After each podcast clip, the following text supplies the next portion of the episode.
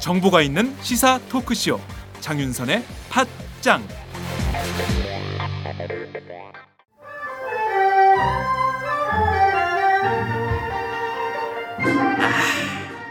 오늘 회식 양꼬치집이래. 아, 양 냄새 싫은데. 뒷불이 어디래? 어? 양꼬치집? 양꼬치집은 룸 없을 텐데. 양꼬치집에 대한 모든 편견을 깼다 풍무 양꼬치 클래스가 다른 양꼬치집 풍무 양꼬치에서 팥짱 가족들의 단체 방문을 기다립니다 팥짱 서포터스 1호 풍무 양꼬치 8인실부터 28인실까지 단체 손님을 위한 룸도 따로 있습니다. 대림역과 구로 디지털 단지 역점 두 곳에 있습니다. 예약 문의 02809-9292 02809-9292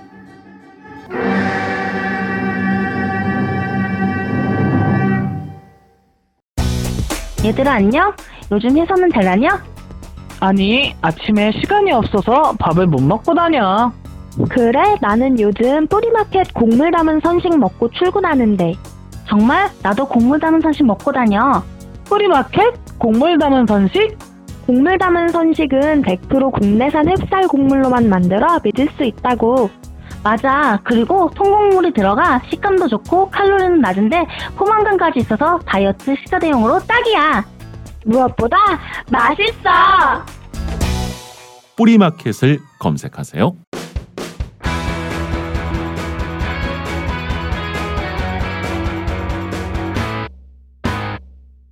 색깔 있는 인터뷰 색깔 있는 인터뷰 시작하겠습니다. 최경환 경제부총리가 어제 청년 고용 절벽 해소 종합 대책을 발표했는데요. 2017년까지 3개년간 청년 일자리 20만 개를 만든다는 것이 핵심 내용입니다. 그렇지만 이 같은 정부 대책은 현재 만연한 청년 실업 문제를 해결할 수 있는 근본적인 대책은 아니다라는 지적이 벌써부터 나오고 있는 상황인데요. 오늘은 노동 전문가이시자 국회 환경노동위원이신 새정치민주연합 은수미 의원을 모시고 자세한 말씀 들어보도록 하겠습니다. 의원님 나와 계신가요? 네, 안녕하세요. 네, 오랜만에 뵙겠습니다. 네, 오랜만입니다. 네. 항상 아. 열심히 잘 듣고 있습니다. 네, 아이고 감사합니다. 자, 어제 최경환 부총리가 청년 고용 절벽 해소 종합 대책을 발표했습니다. 자, 우선 총론을 좀 들어보겠습니다. 어떻게 보셨습니까? 어, 좀 어이가 없더라고요. 네. 그 중에 가장 재밌었던 것이, 이걸 재밌다고 얘기하면 안 되죠. 청년 네. 실업이 너무 심각하니까. 2010년 10월 14일 날 네. MB가 유사한 걸 발표를 한 적이 있어요. 2010 공공 년. 부분에서만 청년 일자리 7만 개를 늘리겠다. 맞아요, 맞아요. 이게 예. 똑같아요. 네. 그래서 여기도 보면 20만 개 중에 7만 개는 공공 부분에서 늘리겠다 그랬거든요. 맞습니다. 그러니까 그걸 거의 뭐 비슷하게 100개 왔는 데다가 네. 그 당시 MB 정책이 더 기가 막혔던 게 MB는 이 신입사원 임금 깎기를 한 사람이에요. 음. 그렇죠. 그러니까 네. 이번 이 신입사원 임금 깎기를 했으면서 청년 일자리 7만 개 늘리겠다 그랬고요. 네. 이번에는 이제 부모님들 임금 깎기 하면서 청년 일자리 또 7만 개 늘리겠다 이렇게 나오는 거잖아요. 네. 그러니까 어쨌든 부모와 자식 급여는 좀 깎자. 그리고 나는 7만 개 늘리겠다. 이 얘기를 MB 정부도 그렇고 박근혜 정부도 아주 똑같이 하고 있다는 게 굉장히 우습고요. 네. 그 효과는 거의 없을 거다. 이렇게 음. 해서는 안 된다. 음. 이게 제가 이제 전체적으로 들여다본 결론입니다. 네, 그렇군요. 지금 보면 여러 가지 얘기들이 연동이 돼서 나오고 있는 상황인데요. 네. 우선 이명박 정부 때 2010년 10월에 이명박 정부랑 똑같이 박근혜 정부도 어, 현재 공공 부문에서 청년 일자리 7만 개 늘리겠다라는 네. 똑같은 정책을 내놓고 있다. 사실상 이명박 박근혜 정권의 대자뷰 현상이다. 이렇게 볼 수도 있을 것 같은데요. 예. 말씀하신 대로 지금 보면 신입사원 임금 깎았던 MB 정권 그리고 이번에는 부모님의 임금을 깎겠다는 박근혜 정권이다 이런 표현도 주셨습니다. 자 예. 우선 어, 정부가 지금 앞으로 23년 동안 20만 개 이상이라고 발표를 하고 있는데요. 대개 예. 보면 청년 인턴, 직업 훈련 어, 이런 것들로 과연 정말 실효성 있는 어, 생산적인 일자리가 생길 수 있는 것이냐, 인턴이 과연 일자리라고 할 수 있는 것이냐 이런 의문이 드는데요. 그 점은 좀 어떻게 보십니까? 제가 인턴 문제를 거론하기 전에요. 네, 그냥 우리가 아주 간단하게 네, 20만 개 일자리를 연 예를 들어서 20만 개를 그냥 연간으로만 보면요. 네. 6조예요. 6조. 3천만 원 연봉 3천만 원짜리 20만 개를 늘리면 6조죠. 음, 이것을 3년간 하겠다고 했으니까 2조씩 하겠다는 거 아니에요. 네, 그렇죠. 네, 돈이 없는 건 아니죠. 음, 그러니까 매년 2조씩 드리는 그 그러니까 일자리를 늘리려면 네, 네, 2조씩 들어간다는데 총 6조가 돈은 없는 건 아니다. 왜냐하면 음, 연간 법인세 깎아준 것만 해도 연 한 7조 돼요. 네, 그 다음에 지금 30대 재벌이 쌓아둔 돈이 한 710조 되잖아요. 그렇죠. 그거 1%만 해도 그냥 7조잖아요. 음, 그렇죠? 네. 그러니까 돈이 없지는 않아요. 음, 대기업도 이건 인정해요. 네. 돈이 없지는 않다. 근데 그러면 무엇이 안 돼서일까? 네. 첫 번째로 음, 청년들은 좀 괜찮은 일자리를 원해요. 네, 근데 지금 300인 이상 대기업 일자리가 약 20%쯤 되던 것이 지금 한 14%밖에 안 되거든요. 20%였던 게 14%. 예, 예. 그러니까 네. IF 전후에서 한 19%, 20% 정도 되던 일자리가 지금 300인 이상이 전체 비중이 한 14%밖에 안 돼. 그 정도로 무지하게 깎은 거고요. 네. 천인 이상의 경우는 약 6.5%밖에 안 돼요. 어, 일자리 비중이. 네. 그러니까 그만큼 대기업이 정리해고, 네. 외주화, 네. 명예퇴직, 희망퇴직으로 계속 일자리를 줄이고 있는 거거든요. 어, 그럼 대기업 일자리를 우선 늘리면 돼요. 그러니까 네. 중소기업 일자리는 계속 늘어나고 있어요. 네. 나쁜 일자리가 늘어서 그렇지. 근데 음. 대기업의 좋은 일자리는 계속 줄고 있으면 첫 번째 대기업의 좋은 일자리부터 늘려라. 대기업이 돈도 있고 네. 여력도 있다. 음. 쌓아두기까지 하고 있다. 네. 그럼 그걸 늘리고 그 늘리는 가장 좋은 방식은 대기업도 예전에 박근혜 그 취임할 때도 검토했었던 공약 음. 공공부문뿐만 아니라 대기업에까지 청년 고용 할당제를 그냥 해버리는 거예요. 네. 어찌 됐든 너희들 원래 일자리 줄인 거 다시 원상 회복해. 음. 전 이게 처음이라 첫 번째라고 봐요. 네네. 그 다음에 이제 인턴 문제를 얘기를 하셨는데 네. 지금 중소기업 청년 인턴으로 약 1,800억 원을 써요. 음. 정부가. 네. 천 근데 이. 돈이 네. 효, 예, 효과가 있느냐. 네. 그러니까 이런 거예요. 맨 처음에 중소기업 청년 인턴으로 한 4만 명을 연 모집을 합니다. 네. 4만 명을 네. 모집을 하면 그럼 청년 인턴이 수료가 될 때 이거 다 기업 지원금을 주는 거죠. 네네. 수료가 될 때 2만 4천 명 남아요. 음. 그러니까 60%밖에 안 남아요. 네. 그럼 인턴 수료하고 취업을 해야 되잖아요. 그렇죠. 예. 취업을 해서 6개월 때 얼마가 남느냐면 1만 4천 명 남아요. 계속 주네요. 예. 이게 계속 주고요. 그러면 네. 1년, 2년 없어져 버린다는 거예요. 그러니까 중소기업에 제가 계산해 보면 1인당 750만 원씩 꼴로 지원을 해 줘요. 연간. 예. 그런데도 1년 6개월 만에 14,000명밖에 4만 명을 처음으로 시작했는데 14,000명밖에 안, 안 음. 늘어나고 그러니까 음. 6개월간 취업을 하는 경우가 14,000명. 음. 1년이 되면 몇천 명 수준이 되거든요. 왜 이럴까요? 음. 왜 그런 중소기업이 거예요? 자르고 싶어서 아니에요. 음. 우선 중소기업이 살아남을 이 기업 생태계가 안 되는 거죠. 대기업이 수수료 인상하죠. 음. 중소기업 기술 탈취하죠. 음. 끊임없이 하청하죠. 음. 하청해서 또 산재로 죽어 죽죠. 음. 그러니까 이 청년들이 여기서 비전을 못 찾는 거죠. 음. 중소기업이 도산을 하거나 계속 유지할 수가 없어요. 네. 그럼 결국은 대기업 빨대 효과 음. 이걸 없애지 않는 한 중소기업이 살아남을 수가 없고 음. 중소기업 살아남을 수 있는 생태계를 만들어야지. 그래서 여기서도 질 좋은 일자리를 만들어야지 청년 인턴제도 효과를 보는 거예요. 음. 그러니까 지금 청년 인턴제는 돈은 굉장히 많이 쏟아붓고 있고 매년 증액이 되는데 네네. 살아남는 사람은 없다는 거죠. 근데 이 인턴을 또 늘리겠다. 음. 그럼 어떻게 되냐면 이 인턴 일자리가 6개월이나 1년짜리 일자리잖아요. 네.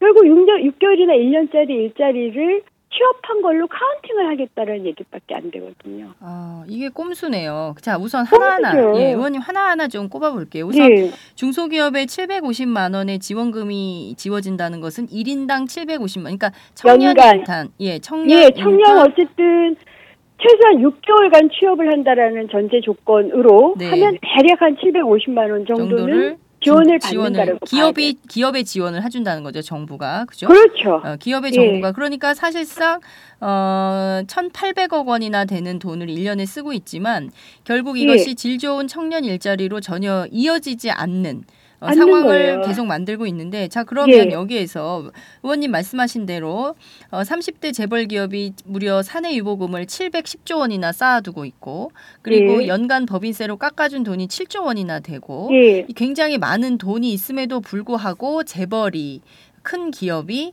일자리를 늘리기는커녕 오히려 6%대로 줄이는 그러니까 네. 14%로 줄여서 6%나 감소시키는 이유는 어디에 있을까요?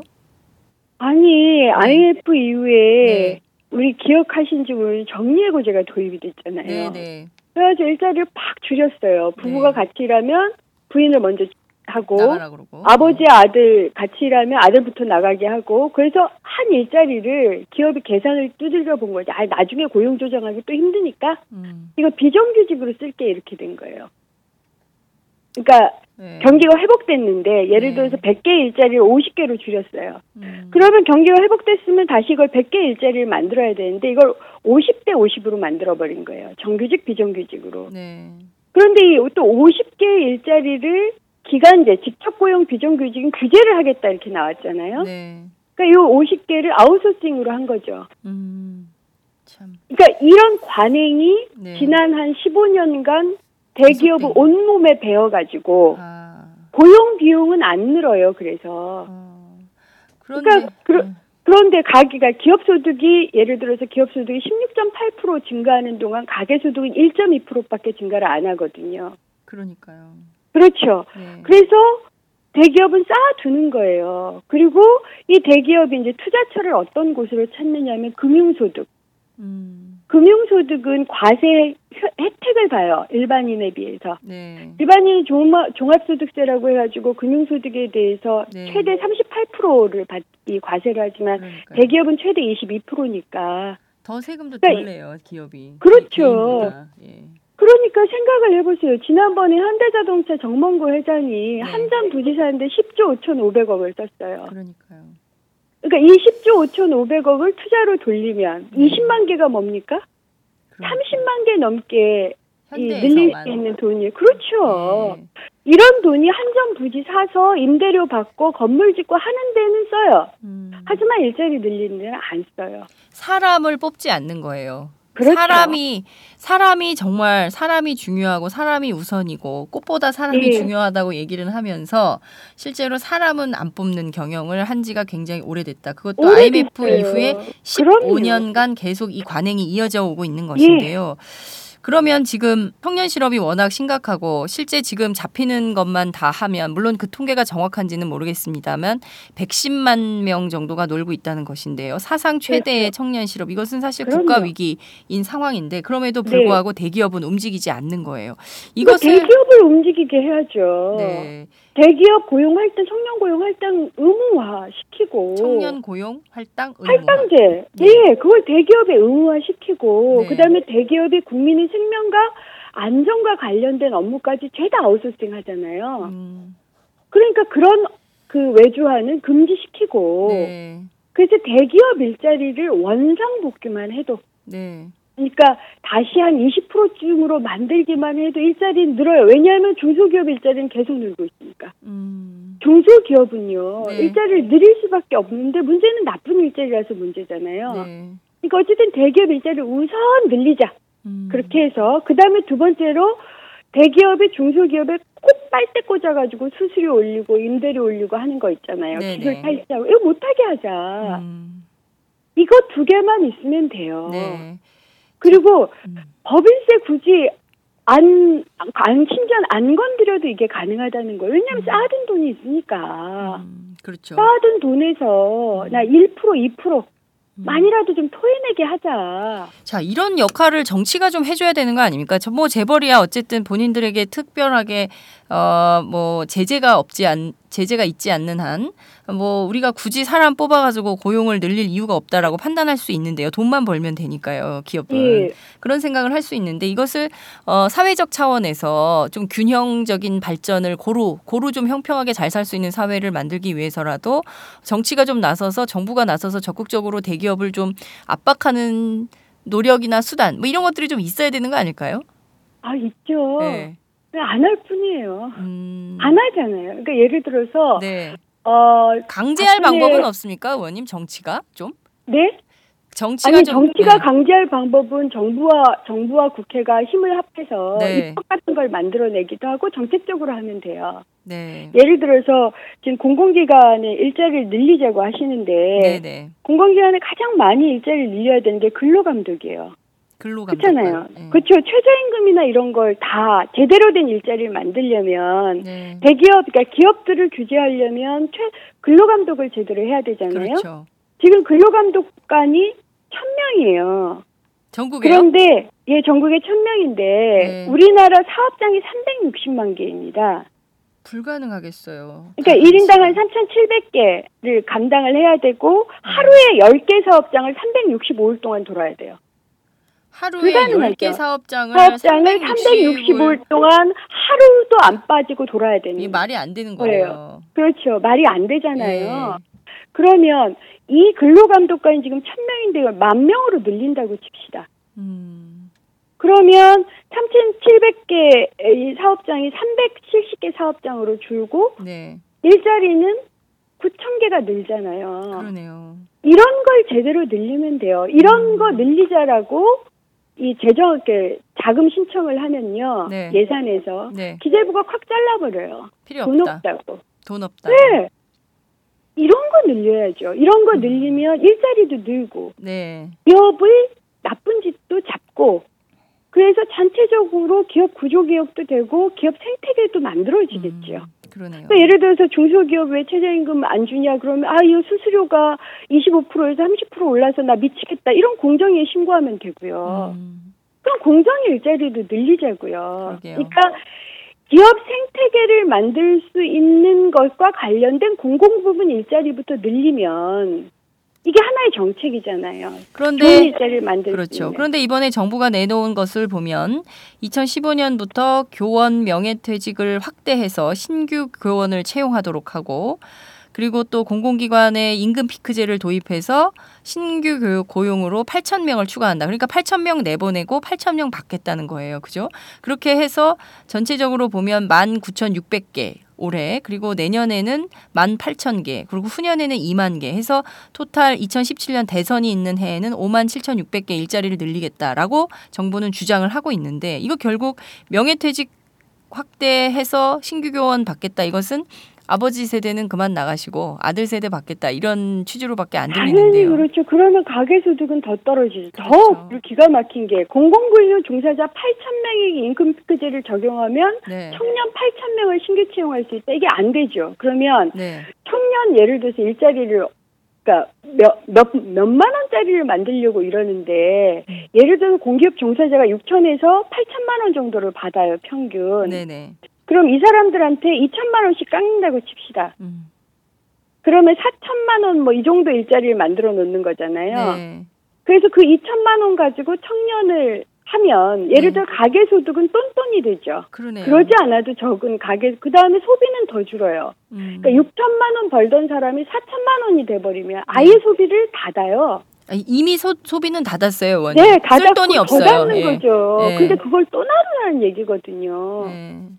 그래서 더 기가 막힌 건 거의 다 박근혜 정부는 40대, 50대 지지받고 그러니까요. 된 정부잖아요. 네. 근데 바로 그 40대, 50대 이제 중산층 좀 되려는 사람들을 딱 타겟으로 해서 공격을 하고 있는 거죠. 음, 아, 그러니까 이쯤 되면은 50대가 반란을 일으켜야 돼요. 지금 전부 예, 아버지들 아니 그만두고 아들한테 그럼요. 예, 그러면 먹고 살기가 더 어렵거든요. 그죠? 더 어렵죠. 그러니까 왜냐하면 아버지 임금은 그나마 임금이 좀 돼요. 네. 아들 임금은 먹고 살 수가 없어요. 그렇잖아요. 그렇죠. 그러면서 표일을 각오를 하겠다. 음. 아, 그러니까 전 국민이 표 잃는 꼴을 보여줘야 된다고 생각해요. 음, 그러니까 이건 표를 정말 심각한 배신입니다. 네.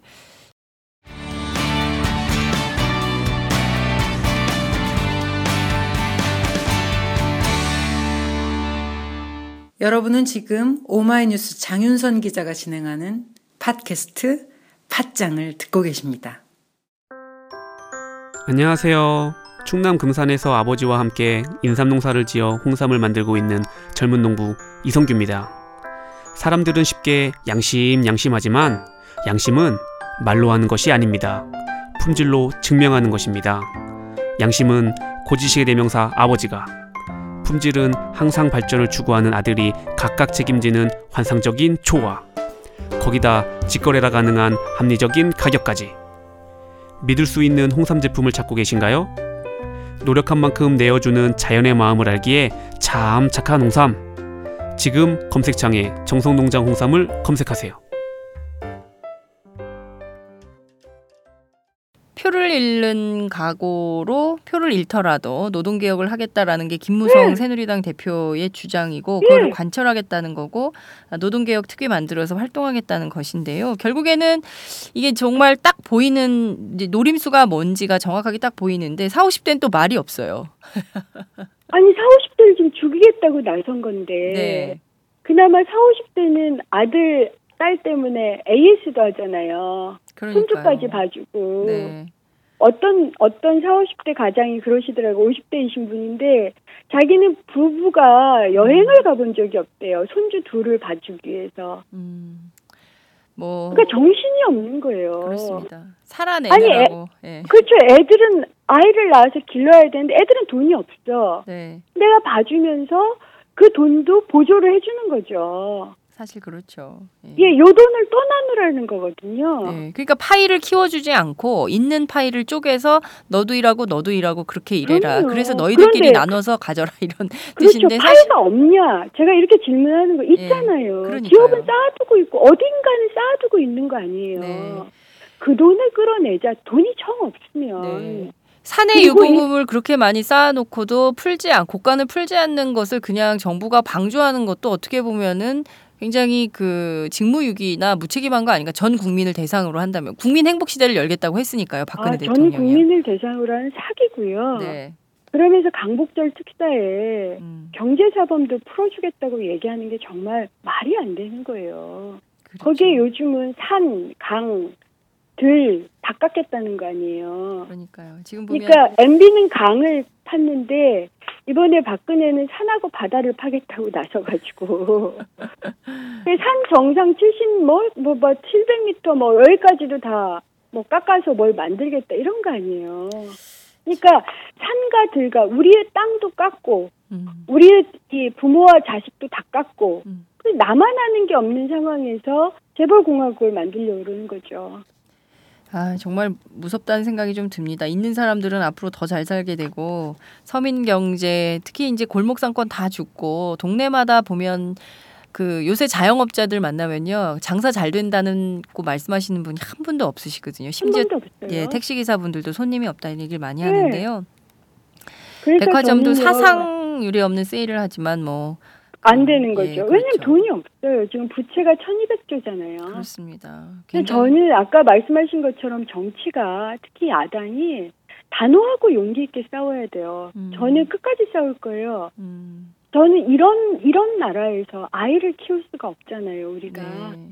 세월호 때문에 아이들까지 그 죽어버렸는데 음. 거기서 희망을 갖는다면 그나마 살아남아 있는 수많은 아이들을 제대로 키워가는 거고 그러기 위해서는 기업 생태계를 제대로 만들고 기업 구조 개혁을 해야죠. 네. 이건 정말 정치가 목숨 내놓고 싸워야 될 문제예요. 그러니까요. 그런 모습을 좀 은수미 의원님부터 보여주신다니 저희들은 좀 그래도 듬직하다 이런 생각이 좀 드는데요. 자 네, 우선 제가 제가 의원으로 있는 한 네 열심히 싸우세요. 예. 네. 예.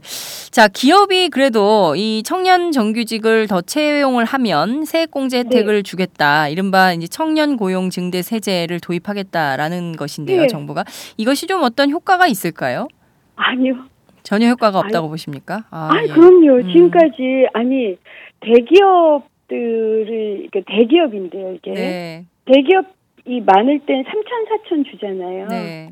3천 4천 주는 것도 채용을 안 해. 음. 그런데 1,080만 원 준다고 채용을 그러니까 3천 4천 비용을 절감하기 위해서 채용을 안 하는 거 아닙니까? 네, 네. 예, 그러면 1,080만 원 준다고 채용을 할까요? 아까도 말씀드렸지만 돈이 없어서 채용 안 하는 거 아니에요. 음. 그러니까요. 대기업들이 그러니까 대기업은 돈이 없어서 채용을 안 하는 게 아닌데 대기업한테 돈을 주겠다는 구- 국민의 세금으로 음. 이게 더 심각한 게 대기업 외 사원들한테 정년제 사원들한테는 돈 깎으라면서요. 그러니까요. 그러니까 대기업은 이 두 손에 이떡 떡을 떡 들고 완전히 놀부춤 추는 건데요. 네. 대기업은 그렇지 않아도 정년 사원들 임금을 깎을 수 있어. 음. 한 천만 원, 이천만 원. 네. 깎았는데 이번에는 돈도 받아. 음. 그리고 청년 고용을 하라는 것은 강제 사항도 아니야. 네. 안 하면 돼요. 경기가 힘들다고. 음. 기업이 어렵다고. 네. 그럼 무슨 책임을 지나요? 그러니까요. 참 이게 말씀하신 비유가 되게 적확한 것 같은데요. 어, 두 손에 떡을 들고 재벌이 놀부춤을 추고 있다 이런 말씀을 네, 주셨는데 거죠. 지금 보면 40대 50대가 지금 굉장히 살기가 팍팍하거든요. 뭐 교육비에 네. 주거 비용에 뭐 게다가 임금까지 그 사실 월급 빼고 다 올라 이게 몇 년 전부터 유행어거든요. 직장인들의 이렇게 계속 살기 어려운 가운데 또 그마저도 임금 패크제로 월급을 급여를 깎게 된다면 어, 4, 50대의 반란이 일어날 수밖에 없겠다. 못 살거든요. 이, 이, 이, 이 임금 구조로는. 그 청년 실업 문제가 심각하긴 하지만 당장 직면한 먹고 사는 문제에 대한 해법이 없기 때문에 이걸 어떻게든 좀 정치가 해결을 좀 해줘야 될 것 같다는 생각이 좀 드는데요. 이런 노력이 정치권 안에서는 결국에는 분쟁이나 갈등으로 갈 것 같다라는 좀 어, 문제 의식도 저는 듭니다. 분쟁이나 갈등으로 간다 하더라도 네. 잘못된 건 단호하게 막아야 된다고 생각을 하고요. 네. 정책이 없지 않아요. 음. 아까 말씀드린 것처럼 대기업 그 청년 고용 할당제 하고 네. 외주화 금지하고 음. 그 다음에 빨대 꽂기 없애고 음. 그리고 더 나아가서 근로시간 단축하고 음. 근로시간 단축만 해도 한 100만 개 일자리가 늘어나요. 그냥 계산상으로 정부가 네. 이렇게 하는 계산상으로 네. 이런 정책이 있습니다. 그리고 이 이런 정책은요 초기에 박근혜 정부가 취임할 때는 검토를 한 정책들이에요. 그렇죠. 심지어 대기업이 이 기술, 기술 탈취 같은 거 잘못된 불공정 거래하면 징벌적 손해배상을 하겠다고 새누리당 의원들이 입법까지 발의한 상황인데 네. 새누리당이 반대해서 통과를 못 시켜요. 아, 참 자기네들이 이게- 했는데 박근혜 공약이라고. 그러니까요. 그, 저, 선거 때 표 달라고 할 때는 징벌적 손해배상까지도 주장을 하던 그들이 지금은 뭐 전혀 반대의 태도를 취하고 있는 예. 그 이중적 태도에 대해서 사실 이런 걸 국민들이 심판해야 되는데요. 그죠? 그래서 저는 어쨌든 안 되는 건 반대하고요. 네. 되는 걸 국민들이 동의를 해주신다면 제가 말씀드린 이런 것들을 그러니까 이 정책이나 법안에 반영할 수 있도록 함께 노력을 하는 거죠 여야가. 그렇죠. 그럼 해결할 수 있습니다. 그렇습니다. 이 노동 문제 굉장히 심각하고 정부가 내놓은 노동 개혁안이 결국에는 노동 개악 아니다 이런 비판이 계속 네. 나오고 있는데요. 국회 안에서 보다 더 어, 지금 이미 나와 있는 안들만 시행만 하면 되겠다라는 생각도 좀 듭니다. 그렇죠. 안이 없는 것도 아니고요. 그리고 그럼요. 현재를 모르는 것도 아니고요. 근데 왜 안 할까에 대해서는 정말 답답한 생각이 좀 드는데요. 의원님 하여튼 지금 이 상황의 청년 실업 문제 매우 심각하고 그래서 이제 그 청년 20만 명 고용을 추진하겠다는 정부 발표도 나왔는데요. 네. 여하튼 지금 상황을 좀 종합해서 어, 끝으로 한 말씀 부탁드릴게요. 저는 그냥 제가 박근혜 정부한테 꼭 부탁하고 싶은 게 있어요.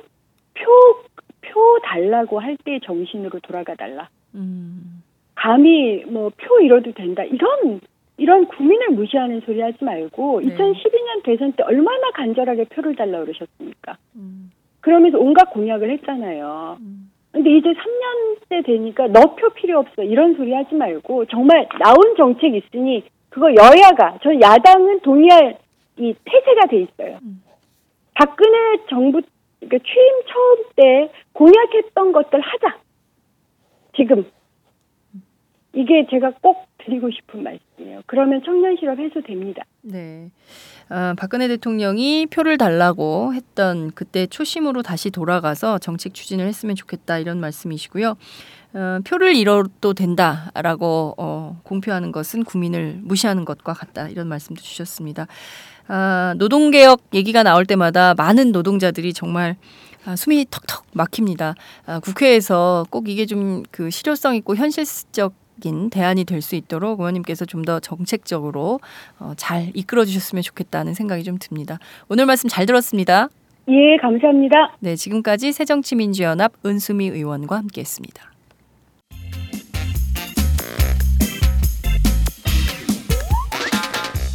매일 정오 여러분의 점심시간 맛있게 씹어 드실 뉴스를 보내드리는 장윤선의 팟짱. 매일 나 신선한 뉴스를 맛보고 싶으시다고요? 보수 언론이 대충 훑고 지나간 뉴스 그 이면의 진실을 알고 싶으시다고요? 그렇다면 여러분의 곁에 장윤선의 팟짱이 있습니다. 좋아요와 구독하기로 응원해 주세요. 포털 사이트 검색창에서 장윤선의 팟짱을 치거나 모바일 앱스토어에서 팟빵 클릭 후 장윤선의 팟짱을 들러주세요. 요거 재밌네 할 때는 과감하게 좋아요를 눌러주세요. 여러분의 꼼꼼한 사랑이 팟짱을 키웁니다. 장윤선의 팟짱 애청자 여러분 좋아요와 구독하기 꼭 부탁드립니다.